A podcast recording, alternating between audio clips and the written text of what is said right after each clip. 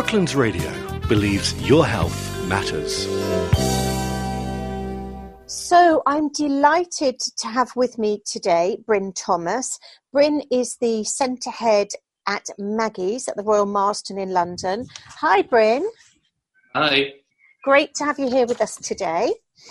Um, Bryn, tell us a little bit about what Maggie's is. What do they do? Um, so Maggie's um, is a charity uh, set up to support people with cancer um, and those close to them. Um, the, the, charity itself was founded by um, a, a, lady called Maggie Keswick Jencks, um, and it was really based on her own experience with breast cancer that led her to to sort of uh, set up the the very first centre, which was in Edinburgh. Uh, uh, in 1996. Um, and Maggie, during her own experience with breast cancer, felt that you know, all, whilst the hospital provided amazing you know care with regards to her medical treatment, um, the, the the opportunity she had to meet others um, that were going through a similar thing, um, and uh, the environment um, and access to information was quite was quite restricted and it was quite it was quite difficult. So um, she felt um, there was a need to find a place close to the hospital um, that could be um, a sort of nurturing environment, um, which had all of the sort of comforts of a, of a home, um, that had information available easily available to people who are who are affected by cancer or living with cancer, um, and and that they they would also be able to um, go to this go to this place uh, to, to to to to rest or to wait or to meet other people or to get more information about the questions they have regarding their cancer. So. So it's really based on, on, on Maggie's own experience um, that, that, that the organisation um, uh, uh, came from. Yeah, yeah. And that's great, isn't it? Because we all know how pressed the NHS usually are, and, and I mean they are in certain areas at the moment. But um, it's great that sometimes doctors might appear a little bit aloof. So it's lovely for people to have somewhere to go that they can talk through and, as you say, meet other people in similar situations that will have empathy for them.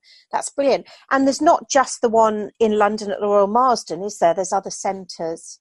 No, so we've got we've got uh, 23 centres um, at the moment across the UK. Um, so in, in London we've got uh, four centres. So there's the the Royal Free, um, there's the uh, West London Centre, which is um, at Charing Cross, and then we've also got the Bart Centre, um, which is at St Bar- St Bartholomew's Hospital, um, and then obviously us, us here at the Royal Marsden. Yeah, that's amazing that there's so many of them, and you also do some work online as well. We do, yes. So, um, so I mean, the uh, predominantly prior to the, the, the current COVID situation, you know, we our sort of human connection with our visitors is, is something that that's really important. Um, going back to what you said about the sort of um, the way that the hospital works, they, they, they're very busy in the hospital. There's a lot of information that needs to be communicated in a very short space of time.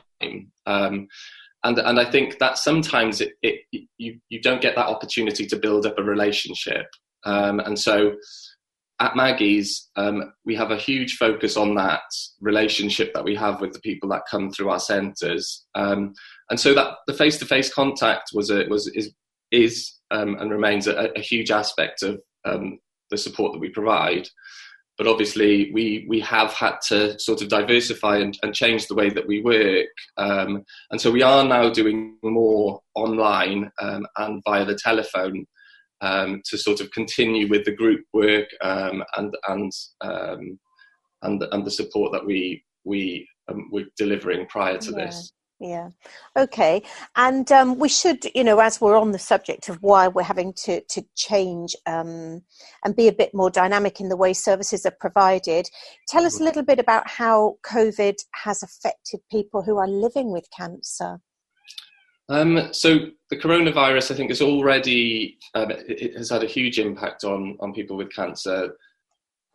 Cancer people that that have uh, been affected by cancer always have a level of uncertainty around um, around their their cancer. So whether it will come back, you know, what's what what will happen sort of next, and the coronavirus really has just added a whole another layer of uncertainty um, on top of that, um, and it's also it's meant that people can't um, carry on with their lives. So everything's been brought to a standstill. Um, and it's really important for people to feel like they're able to, to carry on with aspects of life that are normal um, because that can, because cancer has such a such a sort of devastating impact on all, all aspects of, of life. So I think people have found that, that things have really sort of ground to a halt um, and they've, they've not been able to continue with the progress that they've been making um, up until this point.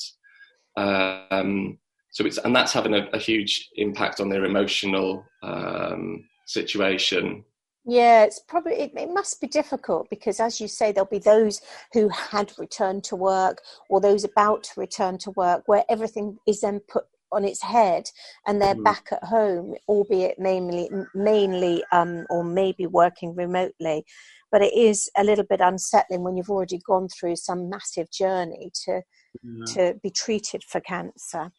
Um, tell us a little bit. I know that all the services you provide are free, but tell us a little bit about how Maggie is funded.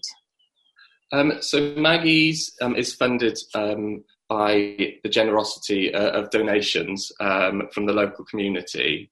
Um, we um, we we often put on events throughout the year, um, but obviously at the moment, um, lots of those have had to be cancelled. So so we're really trying to sort of look at other ways to to to, to raise funding uh, to continue with the work that we do. Um, so we're uh, speaking to um, local businesses uh, to see if we can um, get some support from from them. Um, so it's so we're really yeah so we're so we're we're we're, we're funded locally uh, through donations but at the moment um, things are, are are a little bit tougher than normal mm-hmm. and maybe it's a good opportunity to say to people anybody listening there you know if you are in a position to donate something please do because yourselves and so many other charities are having to put all their events on hold. And um, you know it's it's that makes it even more difficult for charities to be able to continue doing what they're doing. Exactly. Know it's and it's so important. I think it's it's such a vital resource um, for those um, that are living with cancer and, and, the impact it has. So you know anything that we can do um, uh, to, to, to raise the money that we need in order to continue that work um, you know we will yeah, yeah. Okay. And maybe before we finish, we should just touch on screening. It is Cervical Cancer Screening Awareness Week, which we've, or, or um, I'm not sure when this is going out, but this week or, or, or last week. Um, and we're trying to raise awareness for people that it is important to have any sort of cancer screening if you have any sort of symptoms or anything wrong with you and you're not absolutely sure what it is. And we know that at the moment screening is down because people are wanting to avoid doctor surgeries and um, and, and trying to be helpful to the NHS. But it is important that people do go for screening where necessary, isn't it? It is, um, and I think one of the, the you know the consequences of, of the pandemic will be that people have have been afraid to go to their GP when they other, otherwise would have. Um, but we know, you know, the earlier that um, cancer is detected and diagnosed, the, the better the outcomes. Um, and so, you know, whilst COVID is around, um, people should still go to their um, their GP um, to to have any symptoms that they're worried about investigated.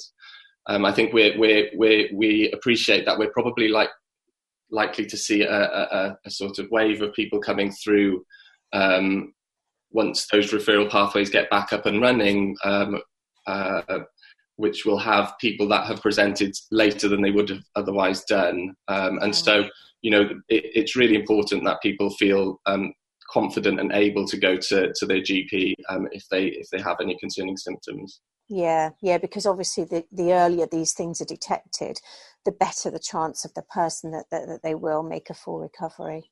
Exactly. Yeah. Okay, yeah.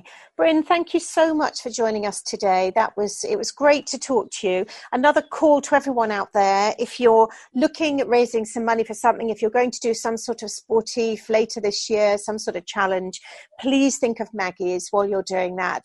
Um, and you can contact them via their website, which is, I believe, literally Maggie. Oh no, because you come under the Royal Marsden, don't you? Perhaps, Bryn, you'd like to give us your website just to be on the safe side.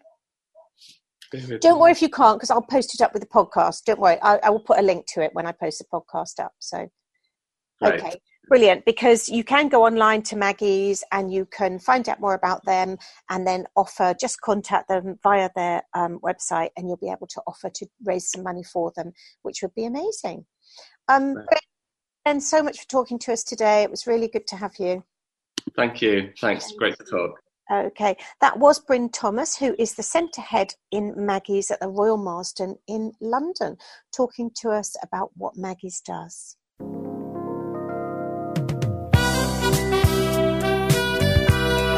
Brooklands Radio believes your health matters.